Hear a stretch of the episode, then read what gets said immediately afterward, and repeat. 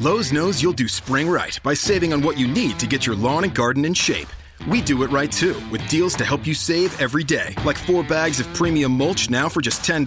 And buy one and a half cubic foot bag of Miracle-Gro vegetable and herb garden soil. Get a Bonnie Basics plant for free. Whatever's on your spring to-do list, do it right for less. Start with Lowe's. Offers valid through 5-1 while supplies last. Bonnie offer valid on select 11.8-ounce pots. Valid in-store only. See store for details. U.S. only. Excludes Alaska and Hawaii.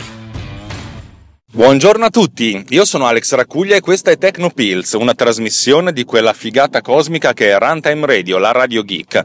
Una radio geek che mi sta dando delle particolari soddisfazioni. Prima di mandarvi la sigla, vi voglio raccontare un micro aneddoto. Una di quelle cose che avete presente che un giorno racconterete ai vostri figli dicendo mi chiama quanto ero coglione. Allora, 2 settimane fa ricevo un'email da parte di una ragazza, di una donna, non sapevo che fosse una ragazza, e praticamente lei lavora in una grande società e vogliono implementare una web radio della loro azienda e stanno cercando di consulenti per mettere in piedi il progetto. Io vi giuro, ho letto questa cosa in maniera un po' distratta, ho detto what? Perché io? Vabbè. Poi ho fatto un po' di ricerche, ovviamente la prima cosa che fai quando ti arriva una mail di lavoro è capire chi è che ti sta contattando, sia la persona che la società.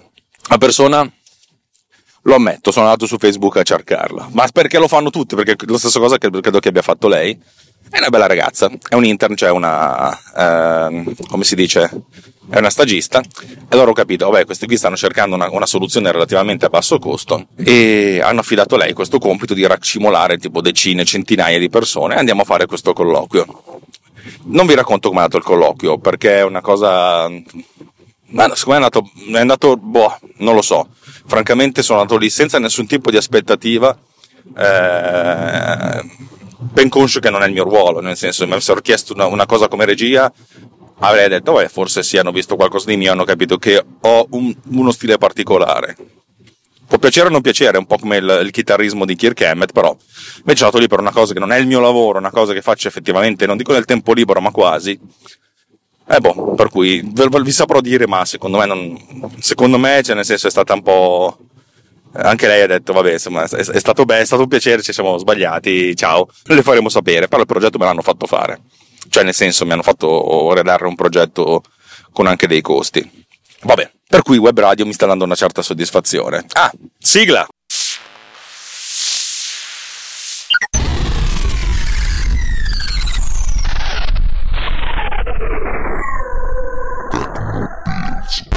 Allora, oggi puntata normale, di solito sempre dico puntata speciale, no, puntata normale perché sul TechnoPillz Riot, il nostro gruppo di discussione su Telegram, telegram.me/TechnoPillz Riot, si scrive TechnoPillz tutto attaccato come la trasmissione, TechnoPillz Riot. Enrico, che è uno dei più grandi autori di questa trasmissione perché mi fa sempre lui le domande, mi ha fatto una domanda parlando, cioè nel senso abbiamo parlato un po' di cose, parliamo sempre di upscaling, ovviamente di video upscalato, ma ci racconti bene come funziona? E come al solito uno potrebbe dire, partiamo da Adamo ed Eva, sapete che io sono un tipo ridondante, però diciamo che ci sono delle cose interessanti, anche perché poi un po' la teoria la so, un po' la pratica la so, però soprattutto sugli ultimi algoritmi, quelli più complessi, andiamoci a documentarci un pochettino, e effettivamente Wikipedia porta delle informazioni molto molto interessanti e alcune cose che non conoscevo, per cui adesso partiamo. Quando si parla di upscaling, spesso e volentieri, quasi sempre, si pensa all'upscaling del video, nel senso mettere un video in standard definition in un televisore ad alta definizione, come voi ben sapete si vede di merda. C'è un modo per fare questa cosa migliore, c'è sempre un modo migliore per farla, però dal mio punto di vista questa cosa parte da una cosa più semplificata, invece di fare l'upscaling di un video pensiamo a fare l'upscaling di un'immagine. Però anche in questo caso l'upscaling è una cosa un po' diversa, perché invece di parlare di upscaling di un'immagine possiamo parlare di upscaling di un segnale e allora a questo punto le cose diventano un pochettino più delicate. Come sarebbe a dire upscaling di un segnale? Stiamo parlando di immagini, sì ragazzi, ma le immagini sono essenzialmente dei segnali campionati in 2 dimensioni, anzi in 3 dimensioni, perché se parliamo del video perché il video viene realizzato mettendo insieme 25, 24, 30 fotogrammi al secondo e già abbiamo un campionamento 30 volte al secondo, e poi abbiamo un campionamento sia in orizzontale 1920 nel caso dell'alta definizione, sia in verticale per 1080. In pratica abbiamo 1920x1080, circa 2 milioni di pixel, 30 volte al secondo. Avete capite che questo numero di campioni sono dei dati numerici, cioè dati discreti in un mondo che è continuo. Uno potrebbe dire sì, però il numero di atomi è discreto. Sì, vabbè ragazzi, però stiamo parlando di quantità un pochettino superiori e non credo che quando uno guardi un albero fuori dalla finestra vada a contare il numero di atomi, per cui parliamo di segnali continui, ok? Segnali continui che vengono digitalizzati in qualche modo, ma non è quella la cosa che ci interessa. Ma partiamo dalla cosa più semplice, anche perché l'upscaling è diventato molto molto molto di moda per certi versi, più prima che per il video, nel gaming, perché essenzialmente i primi videogiochi avevano delle texture a bassa risoluzione che dovevano venire deformate e quando gli oggetti si avvicinavano tanto vedevamo i propri disegni sulle texture. Questo era, cioè, le texture si vedevano che erano sgranate. Di solito dice sgranata quando una cosa si vede un po' sgranata, cioè in pratica come la risoluzione è più bassa di quella che noi vorremmo, e per cui partiremo da tutta questa cosa delle immagini per poi arrivare al video, perché poi il video tendenzialmente è 30 immagini al secondo. Non è proprio così, ma iniziamo con le cose semplici. Ancora prima, per semplificare, partiamo dal segnale monodimensionale. Un'immagine è un segnale bidimensionale, però cominciamo da una dimensione, perché una volta che capiamo questo è già più facile capirne due. Iniziamo.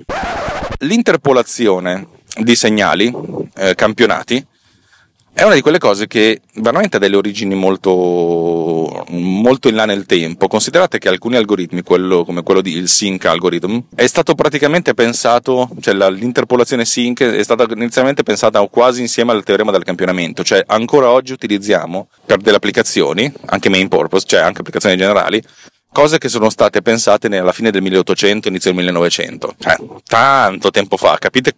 Quanta roba è passata, ma soprattutto capite che molta della matematica che noi utilizziamo ancora oggi per queste cose è matematica che è stata pensata prima che esistessero i computer, anzi prima ancora che esistesse il concetto di computer. La matematica discreta, il calcolo numerico, che è appunto quello che viene utilizzato per effettuare calcoli con i calcolatori, è nato ben prima dei calcolatori. Il che è stata molto interessante perché fondamentalmente quando si è iniziato a costruire l'hardware, le cose fisiche, si sapeva già dove si voleva arrivare.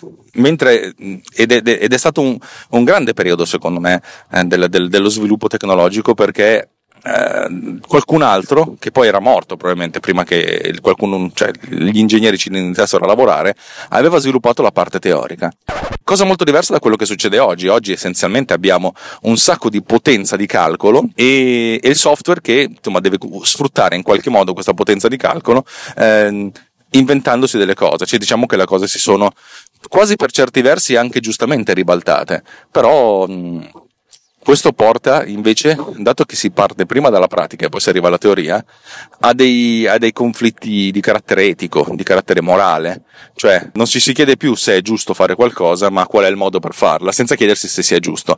E mi ricordo che questo dilemma, che è un dilemma filosofico, cioè di filosofia della scienza, che esiste da sempre, ma la prima volta in cui ne ho sentito parlare in maniera generale è stato proprio nel libro di Jurassic Park. Forse non so neanche se è stato nel libro o nel film, in cui dice avete fatto una cosa senza neanche chiedervi se fare questa cosa fosse giusta.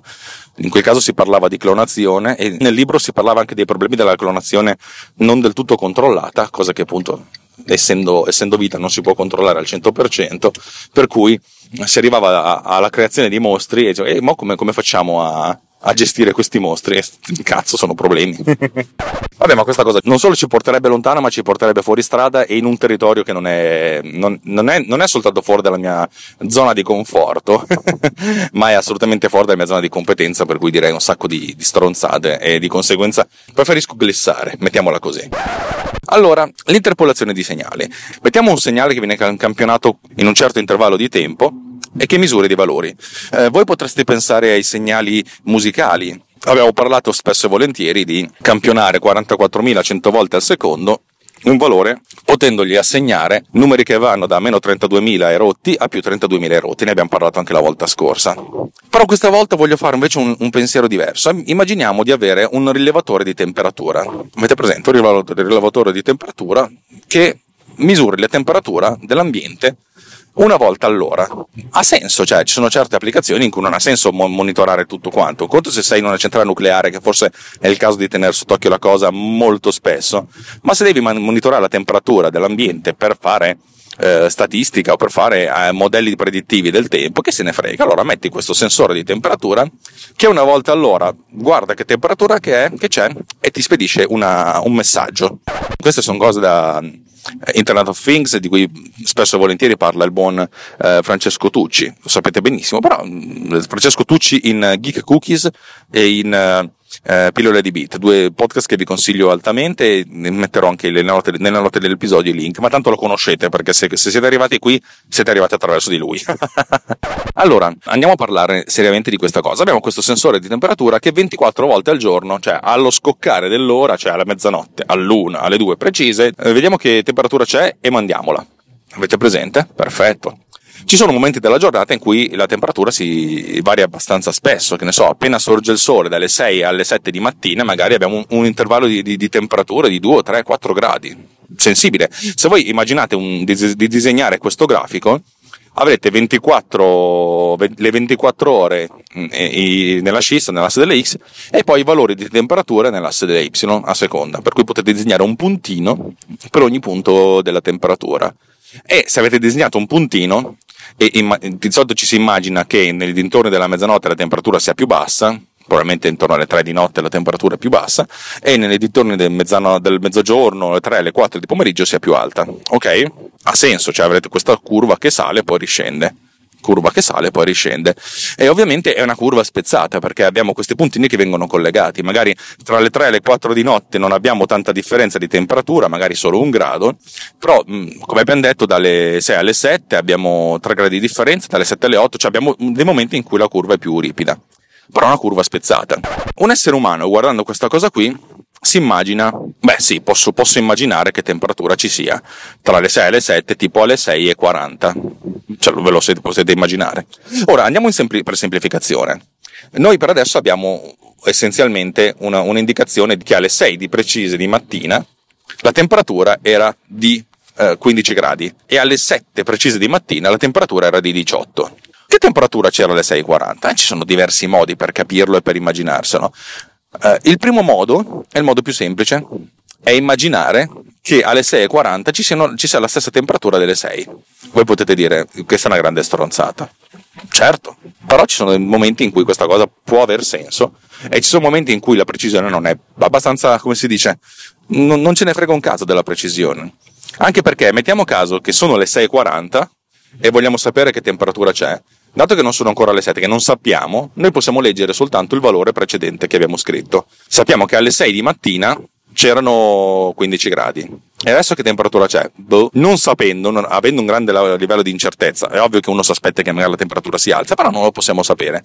Magari è caduto un chicco di ghiaccio sul sensore, per cui adesso potrebbe misurare 0. Non sappiamo, nella massima incertezza sappiamo che abbiamo alle 6.40 la stessa temperatura delle 6. Oh, è così, eh? Questo è un algoritmo. Il primo algoritmo per sapere è il valore precedente. Va bene, no?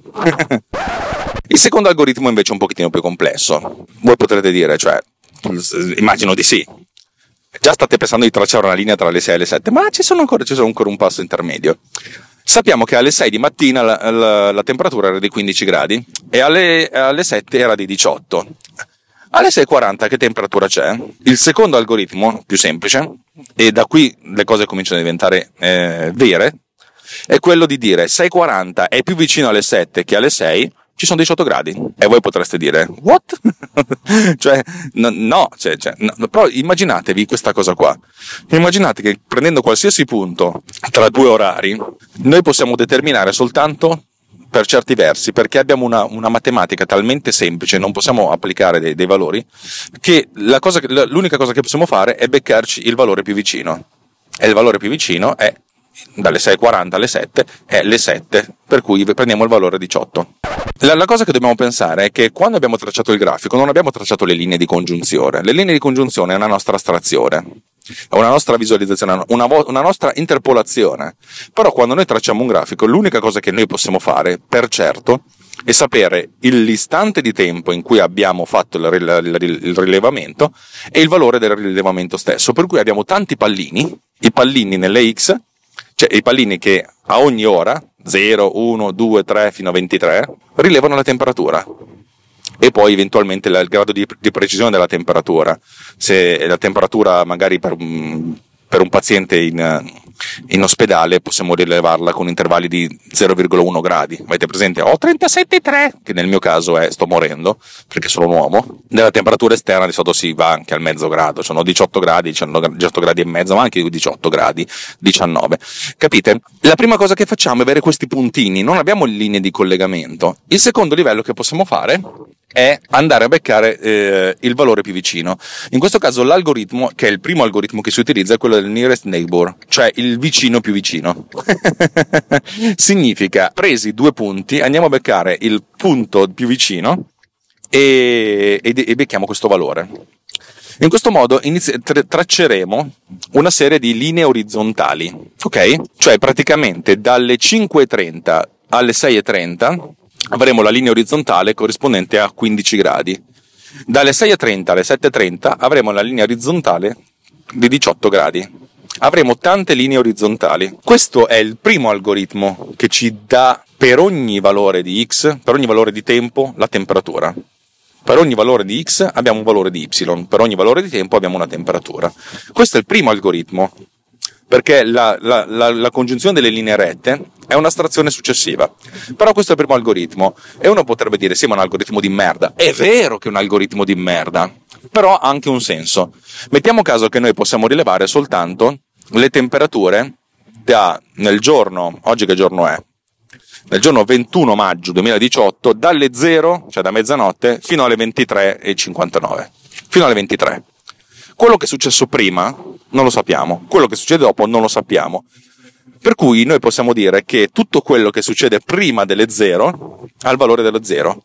Cioè anche se abbiamo non solo le 23.50 del giorno precedente, ma le 23.50 del secolo precedente, dell'ultimo giorno del secolo precedente, non sappiamo, non sapendolo, dobbiamo dare un valore. Che valore diamo? Gli diamo il valore precedente.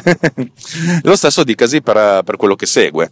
Cosa succede dopo il 21 maggio 2018? Non si sa, qualunque sia il valore dell'ora, del giorno, eccetera, eccetera, eccetera, gli diamo il valore, l'ultimo valore rilevato, cioè il valore delle 23 del 21 maggio, punto. Per cui abbiamo una serie di tante linee spezzatine, orizzontali, tra le 23 e 50 del giorno precedente fino alle 23.50 del 21 maggio, e tutto quello che arriva dopo è una linea continua che va verso l'infinito, sia l'infinito a destra, sia l'infinito a sinistra, sia l'infinito avanti nel tempo, sia l'infinito indietro nel tempo.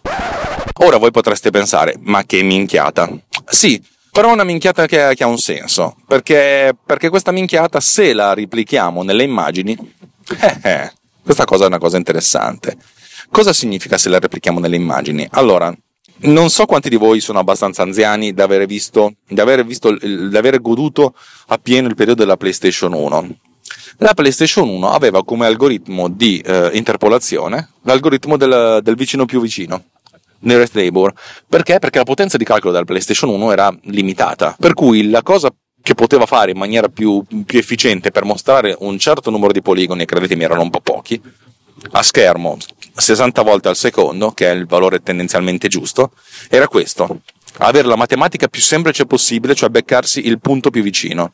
Mettiamo caso che dovete disegnare un quadrato, avete una texture magari di risoluzione bassa perché non c'è abbastanza memoria, una texture di 64x64 pixel, e credetemi in quel tempo le texture potevano avere questa dimensione. La dovete ingrandire tipo 10 volte perché avete l'oggetto che è vicino, vicino, vicino, vicino, vicino a voi. Voi cosa fate? Voi per ogni pixel dello schermo, cioè nel caso della PlayStation, se non sbaglio, 320x240, praticamente lanciate un raggio, non è proprio così ma immaginatevi così, e a un certo punto andate a beccare la texture e l'unica matematica che avete a disposizione, perché avete poca precisione, cioè perché sì, perché non potete permettervi di fare calcoli più complessi, capite quanto poco era complessa allora, è quella di beccarvi il pixel più vicino, e nel beccarvi il pixel più vicino fate questa cosa qui, avete questo tipo di approssimazione, e non è detto che tra l'altro il pixel più vicino non sia proprio il pixel precedente, cioè il valore precedente nell'ordine di x e nell'ordine delle y, cioè capite che questa cosa ha delle controparti reali, anche perché tutta la computer grafica dei primissimi anni aveva questa possibilità, cioè nel senso, per poter mostrare a schermo in maniera efficiente e efficace degli oggetti, non è che ci si poteva inventare grandi cose, cioè non potevi permetterti di calcolare tot pixel contemporaneamente, potevi calcolartene uno solo, e questo uno solo che ti calcolavi era proprio quello che ti beccavi, il vicino più vicino, ok? Cioè io ho parlato per 22 minuti e 34 secondi e sono soltanto al nearest neighbor. No, ma in realtà le cose adesso si semplificano, ma in realtà adesso le cose si semplificano, non vi preoccupate. Allora, però quando voi tracciate un grafico, dai, la prima cosa che fate è tracciare le linee di congiunzione, no? Cioè che fondamentalmente tra 6 e 7 tracciate una linea retta che congiunge il 6 e il 7. Per adesso concentriamoci soltanto sui valori, alle 6 di mattina 15 gradi e alle 7 di mattina 18, avete presente? Tracciate una linea. A questo punto avete una correlazione lineare. È molto figa sta cosa qua, perché fondamentalmente se avete tracciato questa linea retta alle 6.40 guardate il valore di questa retta e beccate il punto. È molto semplice, dato che 6.40 è praticamente a 2/3 di questo segmento. 2/3 tra 15 e 18 significa 17 gradi. Alle 6.40 avevamo 17 gradi. Siamo sicuri? No, non siamo sicuri, però mi sembra una buona approssimazione. Per certi versi può essere una buona approssimazione. Cioè, piuttosto che dire che alle 6.40 avevamo 15 gradi, oppure che ne avevamo 18, già dire che ne abbiamo 17 è già un punto in avanti. E che temperatura avevamo alle 6.30? La media esatta, perché stava a metà strada, esatta. Avevamo 15,5 gradi, figatissima. Che temperatura c'era alle 6.20? Ma eravamo 1/3 di segmento, c'erano 16 gradi. Grande gioia, grande bellezza. Tutta gioia, tutta bellezza. Che temperatura c'era alle 6.50? Eravamo a 5/6 di 3 gradi, per cui c'erano 16,5 gradi. A questo punto abbiamo introdotto la continuità. Questa è l'interpolazione lineare.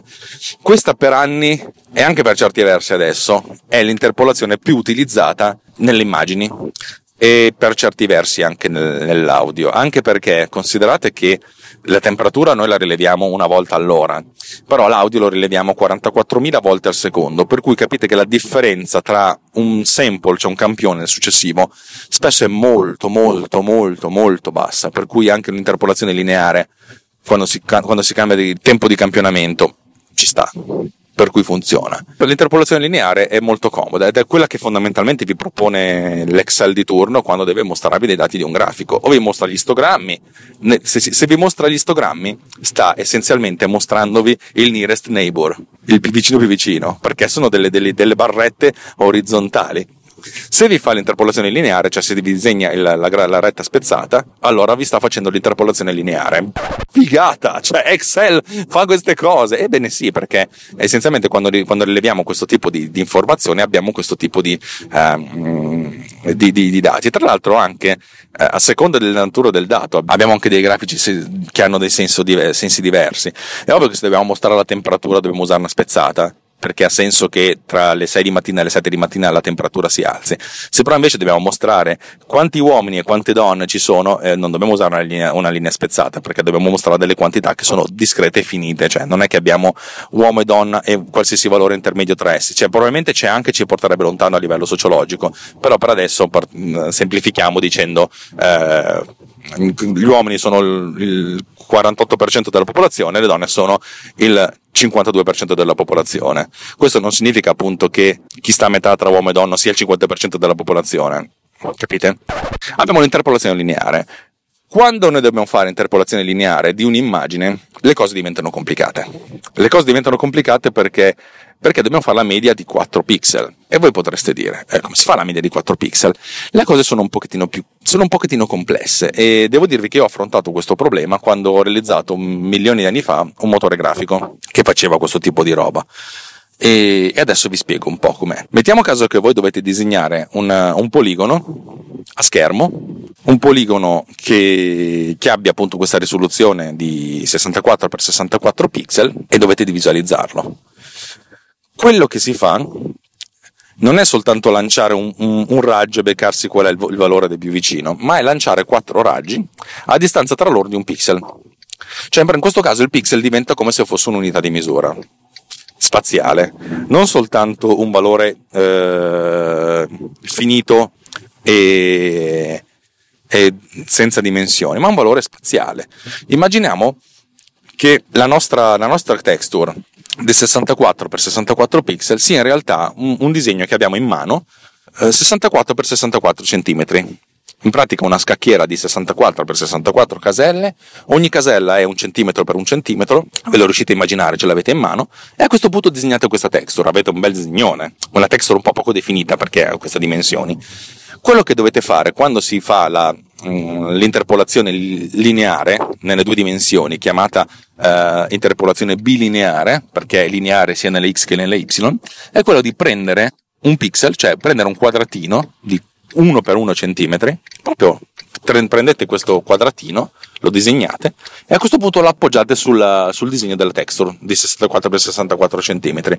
Cioè in pratica prendete questo quadratino e avete a questo punto per ogni angolo del quadratino che beccherete un pixel diverso. Può anche succedere il caso più culo che praticamente mettete questo quadratino esattamente in corrispondenza di un quadratino originale. In questo caso avrete che il colore di questo quadratino sarà lo stesso colore del pixel originale. Se però ci spostiamo un pochettino, avremo che ogni angolo del nostro quadratino di campionamento sarà all'interno di un pixel, di 4 pixel contigui. Riuscite a immaginarvela sta cosa, eh? Cosa facciamo? Che colore avrà il nostro quadratino? Il nostro quadratino avrà un colore determinato dalla media pesata dei 4 colori che abbiamo tutto attorno, e il peso di ogni singolo pixel sarà la quantità di area del pixel che abbiamo, su cui stiamo. Mettiamo caso che abbiamo il nostro quadratino e lo mettiamo esattamente all'incrocio tra 4 quadratini, cioè in pratica che il punto, ogni vertice del nostro quadratino di campionamento sta esattamente a metà, nel centro di uno di questi pixel. Praticamente ognuno di questi pixel sarà coperto per il 25% della sua area dal nostro quadratino, e allora il colore del nostro quadratino sarà una media pesata, cioè 25% di uno, cioè un quarto di tutti e 4. Se però spostiamo questo quadratino un pochettino più in alto, avremo che i 2 pixel più in alto avranno un valore più importante. In pratica il peso dei colori sarà maggiore l'area sarà ricoperta da questo quadratino. Ecco, moltiplicate questo quadratino per tutta la risoluzione dello schermo e il campionamento bilineare di questa texture nello schermo. Sembra una stronzata, ma è la cosa più veloce da fare. Sì, certo, è la cosa più veloce da fare perché funziona. Tra l'altro è un algoritmo piuttosto efficiente, e per ingrandimenti o per rimpicciolimenti, cioè ingrandendolo fino al 200% e rimpicciolendolo fino al 50%, è quasi l'algoritmo più, insomma, è praticamente quello che dà i risultati migliori. Abbiamo il bilinear filtering, è quello che dà i risultati migliori.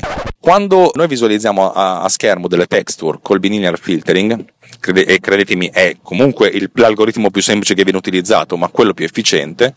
La PlayStation 2 c'aveva sta roba qui, per dirvi, ma anche i computer, i PC al tempo della PlayStation 1. La PlayStation 1 era particolarmente scrausa a livello visivo, però funzionava. Insomma, usano questo algoritmo, per cui se vi avvicinate abbastanza ad una texture, cioè in pratica una texture di 64x64 pixel visualizzata a schermo intero, insomma vedrete questo effetto. E l'effetto è quello di avere vedere la texture originale un pochettino come se fosse riquadrata, perdendo molto di qualità e soprattutto perdendo di contrasto. Però se si ingrandisce tanto, se non si ingrandisce tanto, l'effetto è praticamente è corretto, funziona, ed è quello che viene utilizzato. Ed è quello che viene utilizzato anche per il ridimensionamento. Voi potreste dire, come ridimensionamento? Certo, perché un conto è, ma se abbiamo la nostra texture di 64x64 pixel che dobbiamo visualizzare con un quadratino di un pixel a un pixel, in pratica abbiamo la texture, la stiamo semplicemente spostando nello spazio. Se però la ingrandiamo, perché la stiamo avvicinando la texture, e allora a questo punto invece di avere una texture di 64x64 pixel la ingrandiamo, e ognuno, cioè sempre una scacchiera di 64x64 pixel, ma grande 128x128 cm, cioè per cui ogni quadratino della texture originale dell'immagine è grande 2x2 pixel. A questo punto abbiamo un ingrandimento del 200%, e sempre con lo stesso algoritmo il nostro quadratino di sampling, che è il quadratino dello schermo, è sempre lo stesso, per cui andiamo a posizionare questo quadratino. Però a questo punto avremo delle situazioni in cui è molto più facile, è molto più probabile che il quadratino sia all'interno di un unico quadratino della texture, perché il quadratino di sampling è sempre 1 cm x 1 cm, mentre ogni pixel della texture è 2x2 cm. Ingrandendo ancora di più, 256x256 cm, cioè 2,5 metri di texture. Praticamente ogni pixel della nostra texture è 4x4 cm, mentre il pixel di schermo, perché lo schermo è quello, è sempre 1 cm x 1 cm.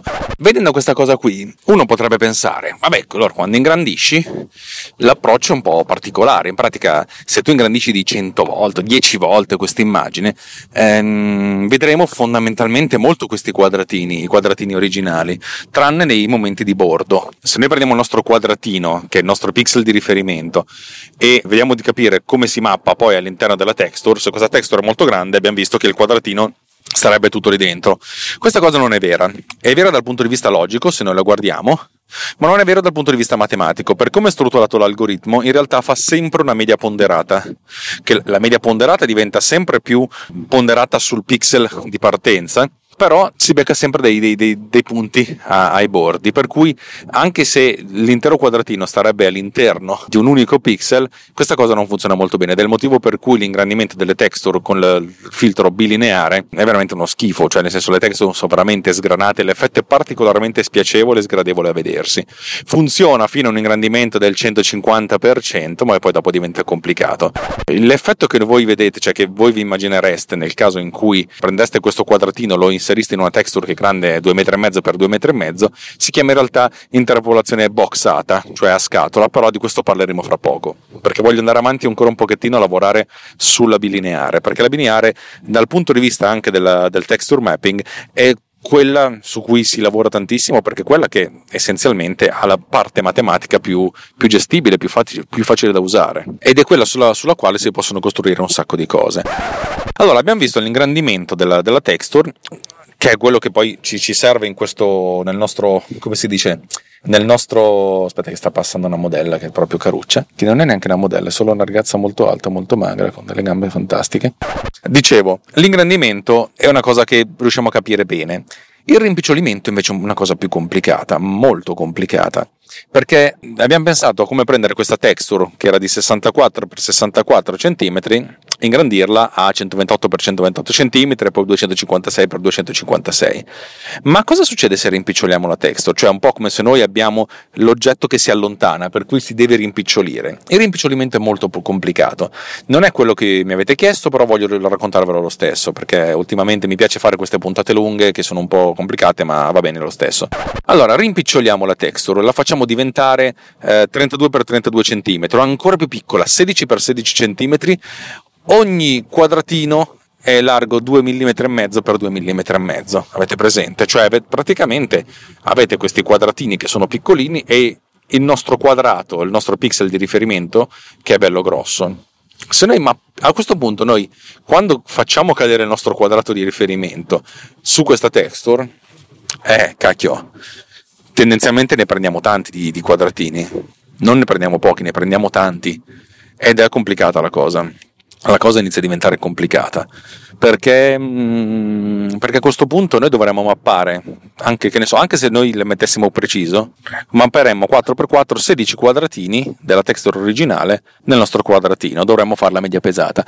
Il problema è che se noi facciamo se noi utilizziamo l'algoritmo bilineare, noi prendiamo al massimo 4 pixel. Cosa significa? Noi essenzialmente di questi 16 pixel ne prendiamo la metà in orizzontale e la metà in verticale, e quelli che ci stanno in mezzo si perdono amaramente. Questa cosa qui genera veramente un grosso problema di aliasing. L'aliasing è quando fondamentalmente vediamo delle cose che in realtà non sono nella texture originale. Nel caso dei segnali audio si introduce un filtro passo a basso. Nel caso del video è un po' più complicato introdurre un filtro passo a basso, cioè in realtà si può introdurre, però è un po' complicato da gestire in tempo reale, che è quello che noi serve fondamentalmente per visualizzare le texture. Considerate che ci sono videogiochi che muovono milioni di poligoni con tantissime texture, cioè queste cose non si possono, è un po' un casino gestire filtri, insomma bisogna ottimizzare la cosa. Come si fa? Allora, il problema è quello che a un certo punto si rimpicciolisce così tanto che il nostro quadratino di partenza 1 cm per 1 cm si prende dentro più di 4 pixel, più di 4 quadratini della texture, e questa è una cosa complicatissima perché le texture lontane a questo punto appaiono pixelose, sgranate. Questa cosa qua la vedevate nei giochi della PlayStation 2 per esempio perché il motore della PlayStation 2 era ottimizzato però non più di tanto sulle texture lontane. Come si è risolta questa cosa qua? L'hanno risolta in maniera molto semplice, hanno detto sai che c'è, ma proprio l'algoritmo è semplice, l'algoritmo è quello del famosissimo MIP mapping, sai che c'è? Le texture lontane le mostriamo a metà risoluzione. Cerchiamo di capire cosa vuol dire mostrare una texture a metà risoluzione, perché non è una stronzata, è una grande idea, però allo stesso tempo è anche una cosa un po' difficile da gestire, anche perché uno dice cosa significa lontano. Ok, facciamo che quando riduci più del 50%, tac, fanculo, prendi un'altra texture. Così a un certo punto arriveremo al punto in cui abbiamo il quadratino originale, il nostro quadratino di visualizzazione dello schermo, il nostro pixel di 1 cm per 1 cm, e la texture che è ridotta a tale per cui ogni quadratino è esattamente mezzo centimetro. Quando ci si spinge un pizzichino più in là, proprio un minchiesimo in più, da 50% a 49,99%, basta. Allora a questo punto prendiamo un'altra texture che avremmo già preparato in precedenza con risoluzione dimezzata, cioè in pratica nel momento in cui si carica questa texture il motore di gioco o il motore di visualizzazione o il qualsiasi motore sia prende la texture, cioè prima ancora di lanciare il gioco, prende questa texture, la riduce nel ridimensionamento, facendo proprio una media pesata dei pixel, proprio facendo il ridimensionamento bilineare. Però a questo punto questa texture è una texture che non ha più 64x64 pixel, ma 32x32. Ta-tan! E ogni pixel è grande come se fosse 2 centimetri. Ta-tan! Per cui invece di avere una texture di 64x64 pixel ognuno di 1 centimetro, avremo una texture di 32x32 pixel ognuno di 2 centimetri. Il totale è sempre un'area di 64x64, però con la metà dei pixel in orizzontale e la metà dei pixel in verticale. A questo punto noi, quando facciamo il mappamento, se a un certo punto ci accorgiamo che la texture da prendere non è più quella normale ma quella di ridotte dimensioni, allora prendiamo quell'altra, ta-tan, spostiamo.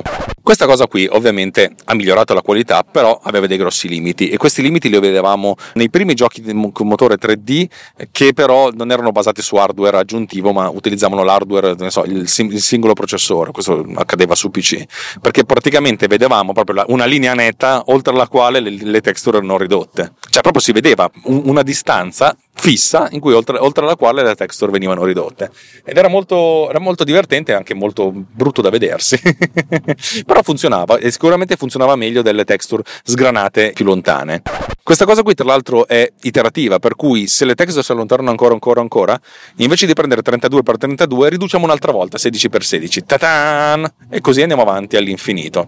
Questa cosa era molto, molto interessante e si chiama MIP mapping. Significa che ogni volta che una texture viene caricata viene comunque ricalcolata alla metà della risoluzione, metà, per cui 64 diventa 32, poi diventa 16, poi diventa 8, poi diventa 4, poi diventa 2, poi diventa 1, cioè 1 per 1 pixel, così che noi quando tiriamo dentro questa texture, ta-tan, ci becchiamo quella, ogni volta che abbiamo bisogno di visualizzare mostriamo quella giusta. Questa cosa ovviamente funziona meglio, però aveva il grosso limite. Infatti il terzo livello è stato quello del trilinear filtering. In pratica è una volta che abbiamo deciso che abbiamo le texture la texture a risoluzione normale a quella a risoluzione dimezzata, noi possiamo anche decidere quanta percentuale di una texture prendere e quanta percentuale dell'altra, facendo un altro filtro lineare, un filtro lineare che prende la media pesata tra due texture a seconda della distanza. Se noi dobbiamo mostrare il 75%, prenderemo una texture che è a metà strada tra il 50% e il 100%, e così via, andando sempre più verso il basso, 100%, 50%, 25%, 12,5%, eccetera, eccetera, eccetera, eccetera. In questo modo la trasformazione è continua. Se ci avviciniamo a una texture, vedremo che questa texture si ingrandisce sempre di più, con continuità. Non avremo un punto in cui la texture si ingrandisce e poi dopo si rimpicci, cioè avremo un punto di scatto in cui vedremo la definizione della stessa che aumenta, perché lo spostamento è continuo. Il filtro trilineare è usato tantissimo anche oggi, per cui le cose ci funzionano e ci funzionano anche particolarmente bene. Ora uno potrebbe dire: vabbè, adesso basta, ci ho rotto il cazzo con le texture, vai avanti. Ma già che siamo qua, che vi ho spiegato il trilinear filtering, non potrei non raccontarvi del filtro anisotropico. E voi potreste dire: sì, questo qui è una super cazzola. Può anche essere. Il grosso problema è che fino adesso abbiamo parlato di ridimensionamento delle cose come se fossero davanti a noi, però sapete che il ridimensionamento dipende anche molto dall'orientamento della texture, e voi potreste dire: di cosa cavolo stiamo parlando? Allora, è ovvio che se abbiamo una texture che sta frontale a noi, come se avessimo un cartellone pubblicitario, questo sta sempre frontale, per cui il ridimensionamento è identico per x e per y. Ma mettiamo caso che abbiamo una texture che sta per terra sul pavimento, e noi man mano che ci allontaniamo questa texture è sempre più stretta, sempre più piccola, però è come se fosse più larga che alta. È una texture quadrata, poi diventa mappata con un trapezio ovviamente, però che è più largo che alto, e in questo caso le cose sono complicate, perché noi magari potremmo avere una texture che in origine è 64x64 pixel, che però quando viene disegnata ha un rapporto che è molto più vicino, che ne so, a 64x16 pixel. E a questo punto cosa facciamo? Se noi dovessimo utilizzare il filtro trilineare dovremmo prendere il 16, per cui avremmo che la risoluzione verticale viene giustamente compressa, viene giustamente rispettata, perché da 16 passiamo a 16, però la risoluzione orizzontale invece no. La cosa è un po' più problematica ovviamente, perché da 64 passiamo a 16, ma dovremmo rimanere a 64. Che cosa si fa? In questo caso si utilizza lo stoccaggio delle texture anisotropiche, in cui praticamente il ridimensionamento non è solo fatto per scala, ma anche a vari livelli di scala, cioè larga, più larga, ancora più larga, per cui magari una texture che è quadrata, tra 64x64, ma memorizziamo anche 64x32 o 64x16, cioè praticamente facciamo ridimensionamento soltanto in una dimensione. E lo stesso dicasi per l'altra: abbiamo 64x64 diventano 32x64 o 16x64, il ridimensionamento è soltanto sulle x. E poi avremo ovviamente il ridimensionamento totale, cioè 64x64 diventa 32x32, diventa 16x16 e così via. Insomma, dobbiamo praticamente pensare a tutte le combinazioni di ridimensionamento, cioè di mezzamento della risoluzione, sia nel lato dell'X sia che nel lato dell'Y. In questo caso ogni volta, man mano che dobbiamo mostrare una texture, a seconda dell'inclinazione della texture andremo a prendere quella che più ha senso prendere, mantenendo il maggior numero di pixel originali senza andare a togliere troppe informazioni. Questa è una cosa un po' più, insomma, tendenzialmente niente di complicato. Essenzialmente è un'estensione del mip mapping, con un'estensione che va non soltanto nel ridimensionamento totale, ma anche con il ridimensionamento parziale di una o dell'altra o di entrambe le dimensioni. Ultima cosa: come funzionano tutte queste cose con le rototraslazioni? Perché abbiamo parlato fino adesso di ridimensionamento di un'immagine, ma cosa succede se questa immagine viene ridimensionata o ruotata? E il ridimensionamento non è uno a uno? Beh, il ridimensionamento non a uno l'avete già visto, ne abbiamo già parlato adesso col filtro anisotropico. La rotazione fondamentalmente funziona allo stesso modo. In pratica, se noi prendiamo il nostro pixelino, torniamo al filtro bilineare, e invece di prendere la nostra texture e tenerla esattamente perpendicolare, ma la ruotiamo un pochettino, che ne so, di 45 gradi, ancora una volta abbiamo una texture normale a cui infiliamo dentro questo nostro quadratino di 1 cm per 1 cm, che però sarà ruotato rispetto alla texture stessa, anzi la texture che è ruotata rispetto al quadratino, e facciamo lo stesso lavoro matematico. In pratica avremo che questo quadratino ha i 4 angoli che stanno in 4 pixel diversi, e faremo lo stesso conto delle aree, della proporzione delle aree prese. E tutto questo funziona sia per le rototraslazioni che per il ridimensionamento secondo uno o l'altro asse, o anche per la distorsione della texture stessa, la proiezione della texture. Se noi la incliniamo, che è quello che si fa nella proiezione tridimensionale di queste texture, essenzialmente quando noi andiamo poi a mappare, andiamo a prendere questa cosa, andiamo a prendere il nostro quadratino, dobbiamo vedere dove stanno i 4 angoli rispetto alla texture che comunque è stata rototraslata e rototraslata nelle 3 dimensioni. Pensate che sia complicato? È abbastanza complicato, del motivo per cui l'algoritmo del filtro bilineare, anzi trilineare, viene comunque utilizzato ancora oggi da tutti i motori di rendering. Non solo, e uno potrebbe dire sì, però così facendo quando ingrandiamo le texture abbiamo dei grossi problemi. Certo, il problema come si risolve? Prendendo delle texture molto più ad alta risoluzione o aggiungendo delle texture che aggiungono degli effetti particolari. Però di questa cosa qua probabilmente potremo parlarne molto più approfonditamente facendo domande al nostro caro amico Simone Gusella, che ha la sua trasmissione, il suo podcast qui su Runtime Radio, trasmissione che si chiama Il Velo di Maya, in cui si parla essenzialmente di grafica tridimensionale, di 3D per gli effetti speciali, o anche 3D real time per applicazioni ludiche o architettoniche o quel che sarà. Però questo è un discorso che ci porterebbe lontani. Torniamo al ridimensionamento, perché questa è stata una sorta di piccola digressione in cui vi ho parlato delle texture tridimensionali, perché di solito quando si fa l'upscaling di qualcosa, l'upscaling è bidimensionale, cioè le cose vengono ingrandite e rimpicciolite ma non vengono rototraslate, per cui torniamo a un caso più semplice. Fino adesso abbiamo parlato del filtro bilineare, e la cosa ci interessa particolarmente perché nel caso in cui facciamo l'upscaling, cioè partiamo da un'immagine a bassa risoluzione e vogliamo ingrandirla, è quello che ci interessa di più.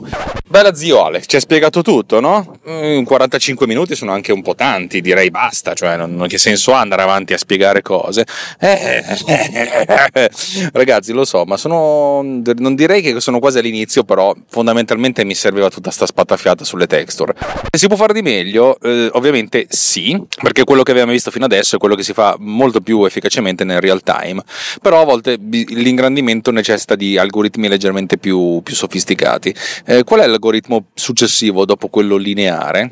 Adesso torniamo a pensare ai nostri punti della temperatura nel tempo. Avete presente quelli che si misuriamo una volta all'ora?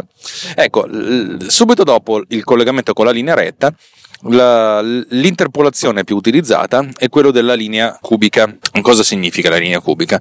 In pratica, invece di prendere soltanto 2 punti consecutivi, cioè in questo caso la temperatura alle 6 e la temperatura alle 7, ne prendiamo 4 consecutivi, la temperatura alle 5, alle 6, alle 7 e alle 8, e cerchiamo di capire se in qualche modo la temperatura alle 5 e alle 8 influenzano la temperatura tra le 6 e le 7. Uno potrebbe dire sì, no, sì, no. Ok, probabilmente nell'esempio delle curve, se sentite casino sono i lavori per la metro, nell'esempio delle curve della temperatura forse questo è esagerato, però se noi consideriamo altri valori, se invece di voler disegnare una linea retta volessimo tracciare una linea curva, la seconda approssimazione possibile è quella appunto cubica, in cui fondamentalmente l'ordine del polinomio è del terzo ordine, ovvero sia facciamo un polinomio che ha la struttura y uguale alfa x alla terza più beta x alla seconda più gamma x più delta, dove abbiamo anche questi 4 coefficienti. Per determinare questi 4 coefficienti, dato che x e y li conosciamo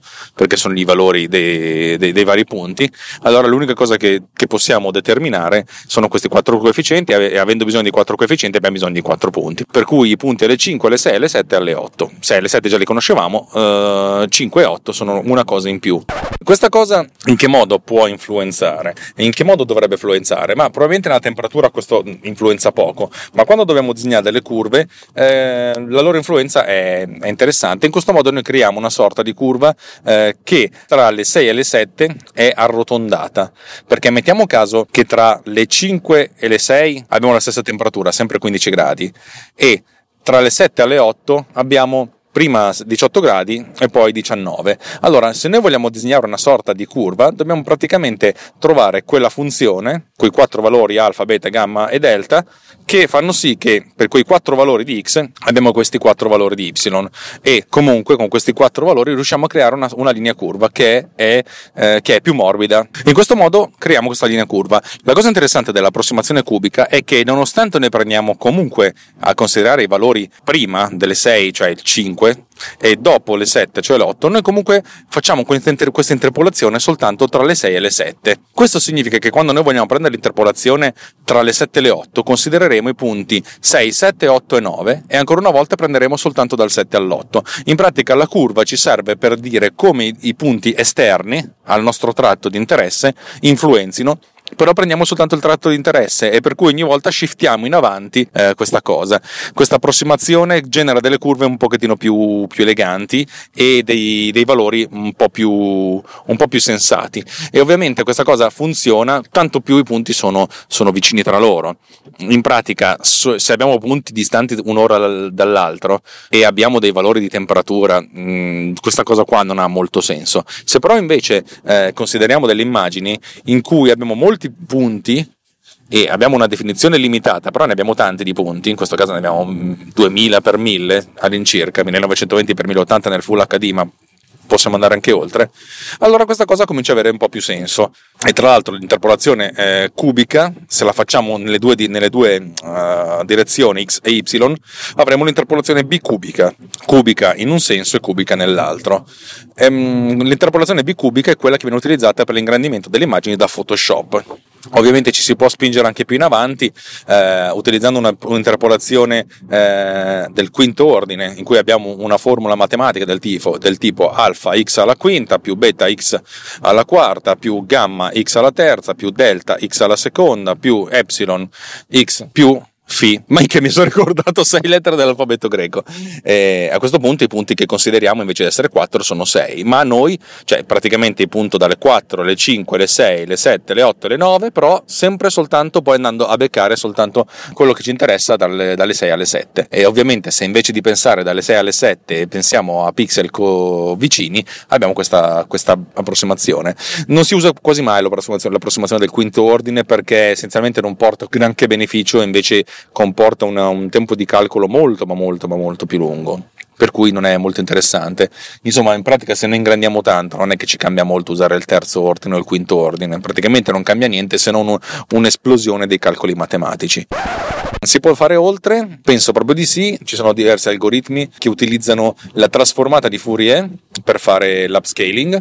In pratica trasformano l'immagine e fanno una sorta di elaborazione delle armoniche nel video, però come sempre si cerca sempre di dare una sorta di indicazione di quello che dovrebbe essere sulla base di quello che abbiamo. Altri algoritmi sono quello di Lanczos, relativamente recente, anche questo utilizzato molto spesso per lo scaling, per il ridimensionamento. Nel senso, alla fin fine sì, funzionano magari meglio su alcune cose e funzionano magari peggio su altre, anche perché considerate che se noi dobbiamo ingrandire un'immagine standard le cose vanno bene, ma quando dobbiamo ingrandire un'immagine video in cui magari abbiamo del rumore video e poi magari si parte già dal compresso e la compressione ammazza tantissimi dettagli, capite che l'aggiunta di questi algoritmi che fanno upscaling comunque trattano il rumore come se fosse parte del segnale, di conseguenza generano altro rumore nel video.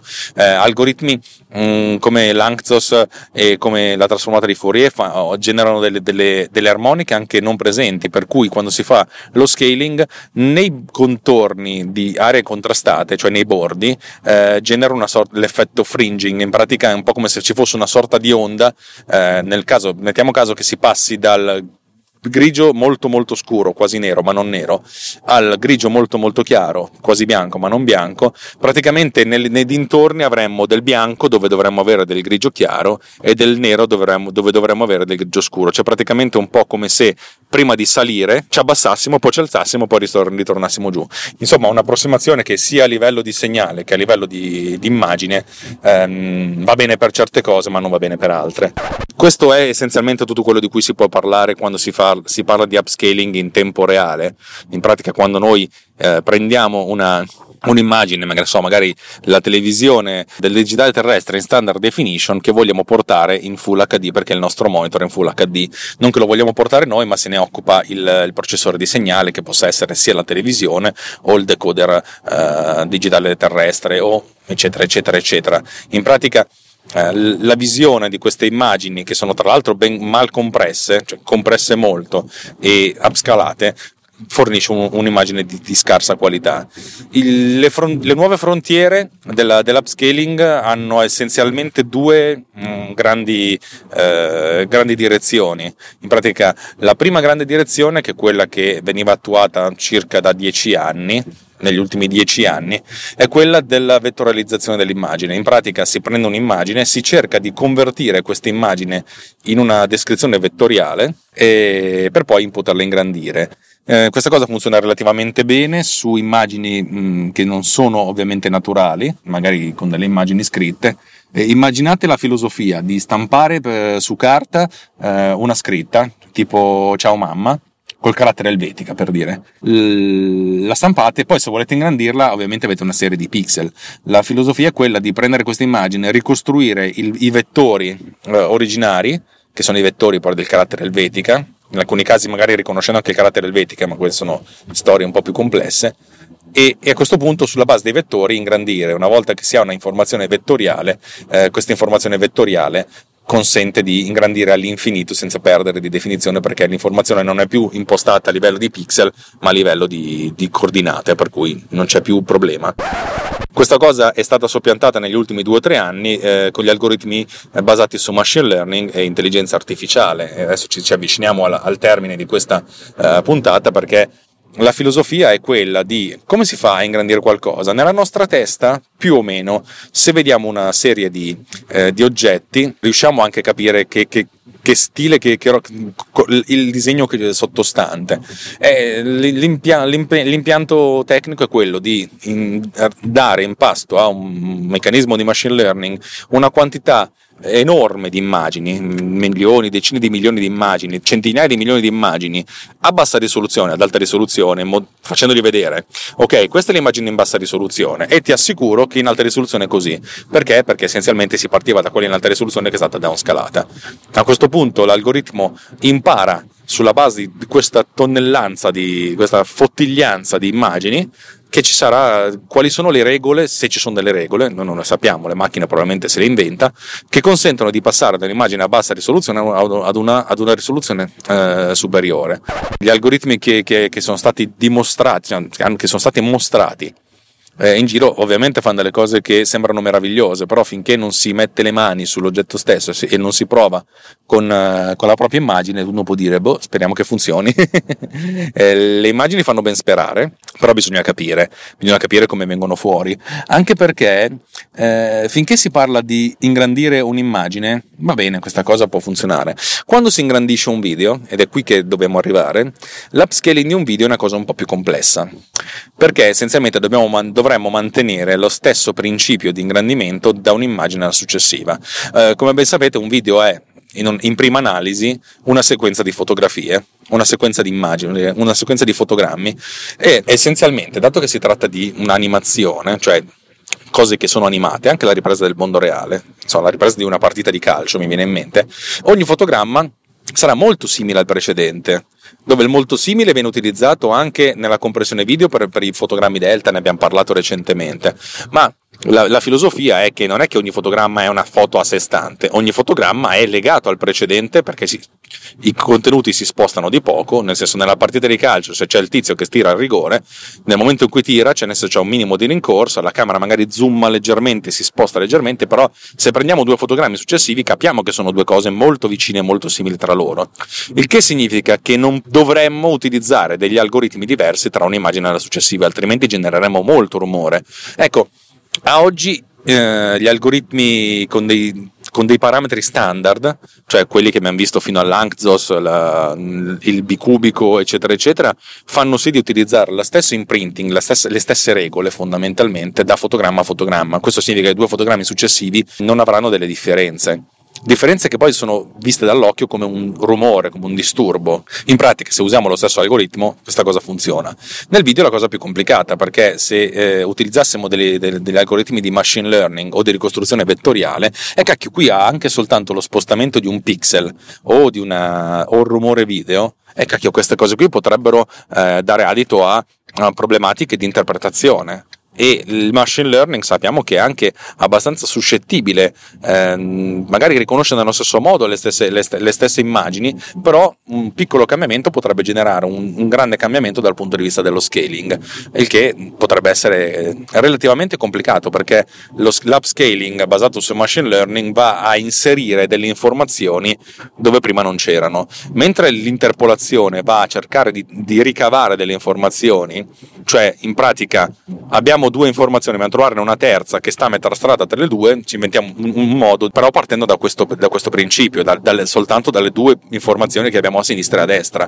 Partiamo dalle 6 di mattina alle 7 di mattina, non è che ci abbiamo delle cose, mentre gli algoritmi di machine learning aggiungono informazioni che hanno preso da tutt'altro, da tutti i campionamenti che hanno fatto, per cui non hanno soltanto gli elementi dell'immagine, ma hanno gli elementi di tutte le immagini che hanno sempre preso. Questo che significa che se si ingrandisce del 110% è difficile magari a occhio nudo vederne le differenze tra un'immagine e la successiva, ma se vediamo in sequenza l'animazione, 25 fotogrammi al secondo interpolati con delle informazioni aggiunte, probabilmente vedremo molto casino, ed è il motivo per cui adesso l'upscaling non è ancora fatto, ed è ben lungi dall'essere fatto con dei video, ma soltanto con delle immagini fisse. Una cosa interessante però, ed è una cosa che viene utilizzata essenzialmente in ambito forense militare, è il fatto di poter utilizzare fotogrammi successivi per ricostruire in migliore risoluzione un oggetto. Questa è una cosa che va al di là delle nostre capacità a livello consumer, perché serve per identificare, che ne so, una targa di un'automobile prendendo un video che ha bassa risoluzione. Questo come funziona? La filosofia è che se noi abbiamo una telecamera che riprende a risoluzione anche standard, risoluzione alta definizione, però un oggetto molto piccolo che si sposta, se noi capiamo come si sposta nell'immagine, possiamo capire all'incirca quali sono i punti da fotogramma a fotogramma, dove stavano prima, dove stavano dopo, un po' quello che viene utilizzato per i vettori di spostamento, e ne abbiamo parlato nel retiming, avete presente? Ecco, identificando lo spostamento è come se noi avessimo fatto due fotografie diverse allo stesso oggetto, da angolazioni leggerissimamente diverse, però ne abbiamo fatte due. Se facciamo un video in cui l'oggetto sta dentro per 10 fotogrammi, è come se noi avessimo fatto 10 fotografie diverse allo stesso oggetto, magari 10 fotografie a bassa risoluzione, però ne abbiamo fatte 10.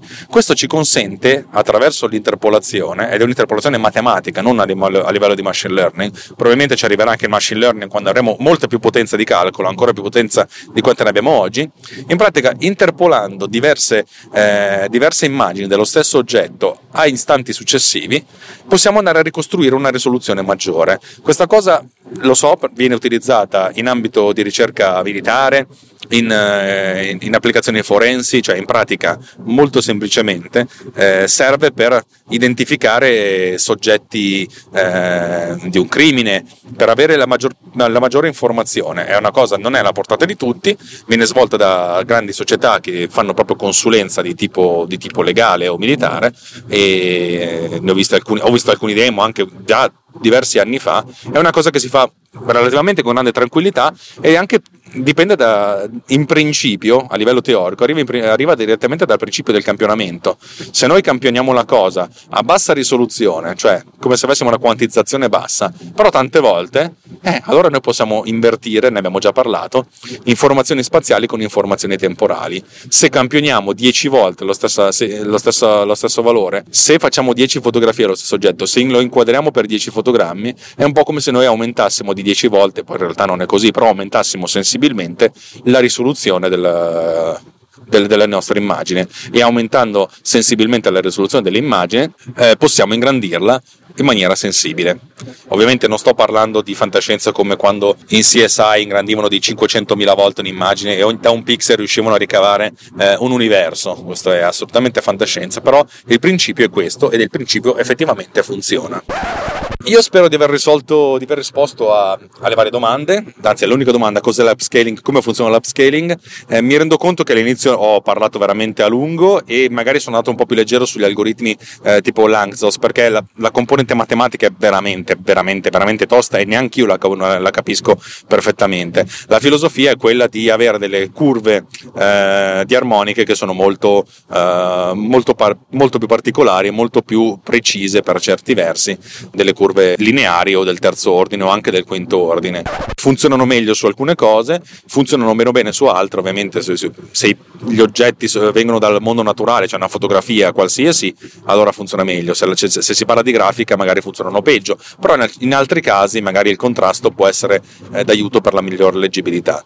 Io personalmente, quando faccio ingrandimenti, di solito parto da immagini video, e le immagini video che faccio non sono mai a risoluzione piena, perché magari come ben sapete le macchine fotografiche hanno una risoluzione del file salvato che è di un certo livello, però se ci pensate bene, se leggete bene, la risoluzione del video originale è ancora più bassa, per cui la filosofia è che quando ingrandisco l'immagine applico un effetto di Sharpen. Credo di averne parlato qualche altra volta. L'effetto di Sharpen è l'inverso del blur, per cui invece di prendere la media pesata di pixel adiacenti, i pixel adiacenti al pixel che vogliamo enfatizzare hanno un peso negativo, per cui le aree di colore uniforme, che sono le aree di riempimento, vengono mantenute tali, mentre le aree di alto contrasto hanno un aumento del contrasto, un aumento del dettaglio percepito, non del dettaglio vero e proprio, perché comunque si tratta sempre di un filtro che non va ad aggiungere informazioni, ma essenzialmente va ad enfatizzare le differenze.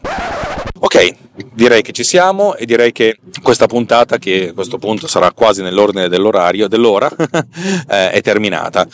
Come sempre vi saluto, vi ringrazio di avermi seguito fino adesso. Vi dico sempre, se vi sono delle domande che vi interessano, fatemi sapere, io cerco di, se le so, le rispondo con calma, con tranquillità.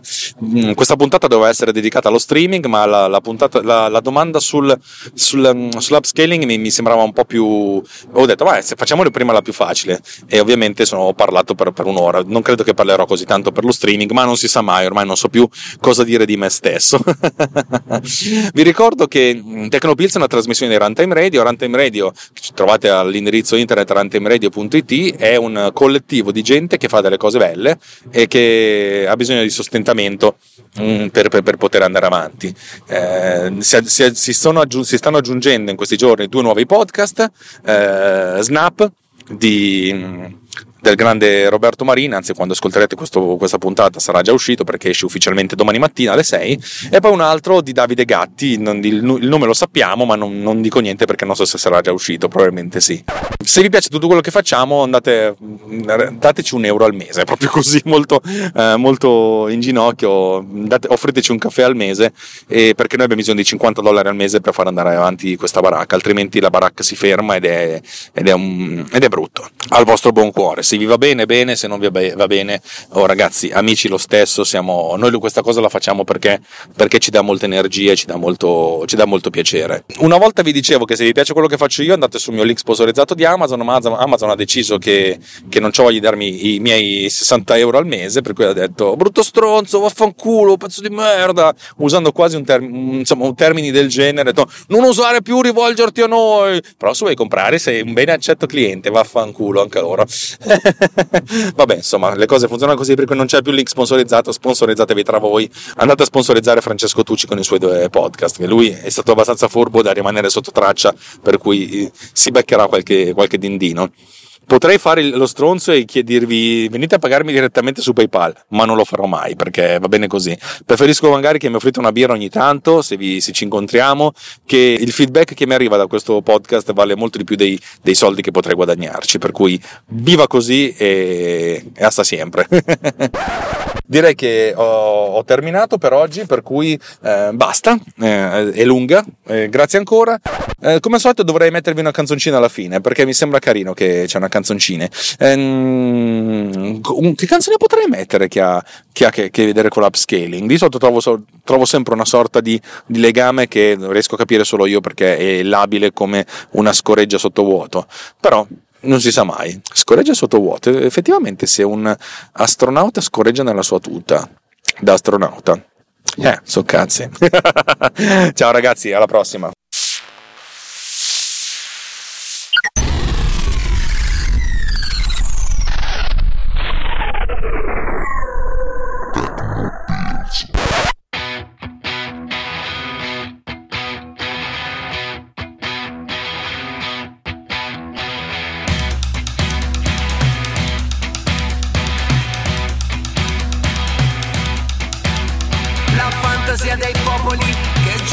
vicino a noi, non viene dalle stelle.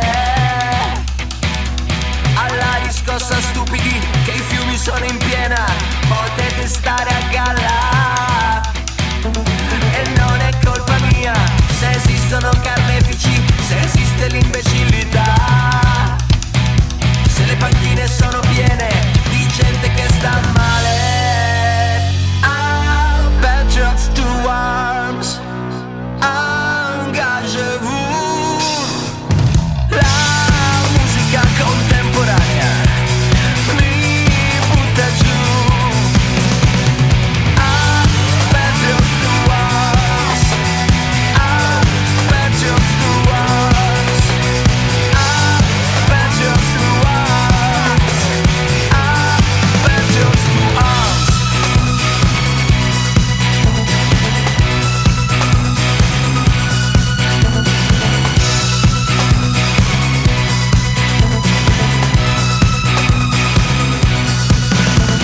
L'ayatollah Khomeini per morte e santità, abbocchi sempre all'amo.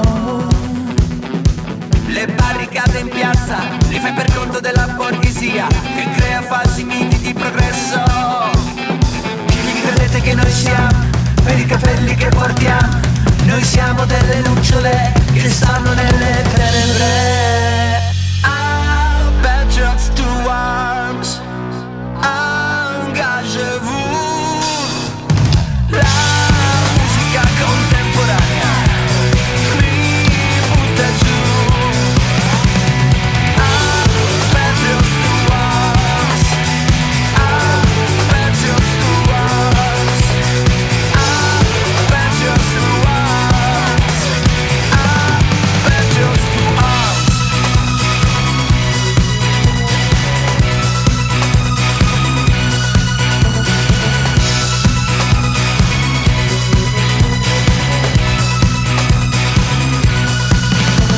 L'impero della musica è giunto fino a noi, carico di menzogne. Mandiamoli in pensione i direttori artistici, gli addetti alla cultura. E non è colpa mia se esistono spettacoli con fumi e raggi laser, se le pedane sono piene di scemi che si muovono. I'll bet just two arms, engagez-vous. La musica contemporanea mi butta giù, mi butta giù. I'll bet just two arms, engagez-vous. La musica contemporanea mi butta giù. I'll bet just two arms, I'll bet just two arms, I'll bet just two arms, I'll bet just two arms.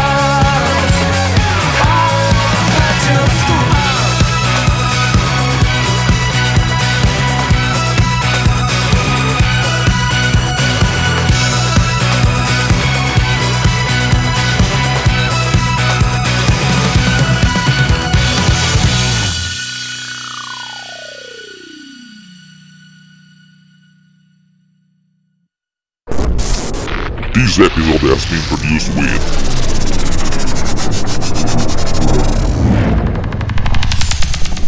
Pod Cleaner. Discover more at podcleaner.com. With the Capital One Saver Card, you earn 4% cash back on dining and entertainment. Does that include dinner at that new French place? Yep, 4% cash back there. How about bowling with my friends? Yeah, 4% cash back on that too. Nice. And that'll be a rewarding weekend. Because with the Capital One Saver Card, you earn 4% on dining and entertainment. So when you go out, you cash in. Capital One, what's in your wallet? Terms apply. Capital One Bank, USA, N.A. Hi, Fashion Hotline. Hi, we're hosting a spring picnic and the weather looks great, but we don't. We need stylish new jeans now. Get to Old Navy. Old Navy? Yep, right now. Jean shorts and tees are up to 50% off. Up to 50% off? Our fashion forecast is looking up. Sure is. Refresh your denim with new distressed styles and lighter washes. There's 106 washes to choose from. Jeans start at just $15 for adults, $10 for kids. But the picnic's this weekend. We need them now. Just buy online and pick up in store for free today. Free pickup in time for our picnic? Get up to 50% off jean shorts and tees now at Old Navy and oldnavy.com. Valid 4/27 to 5/5. Select styles only.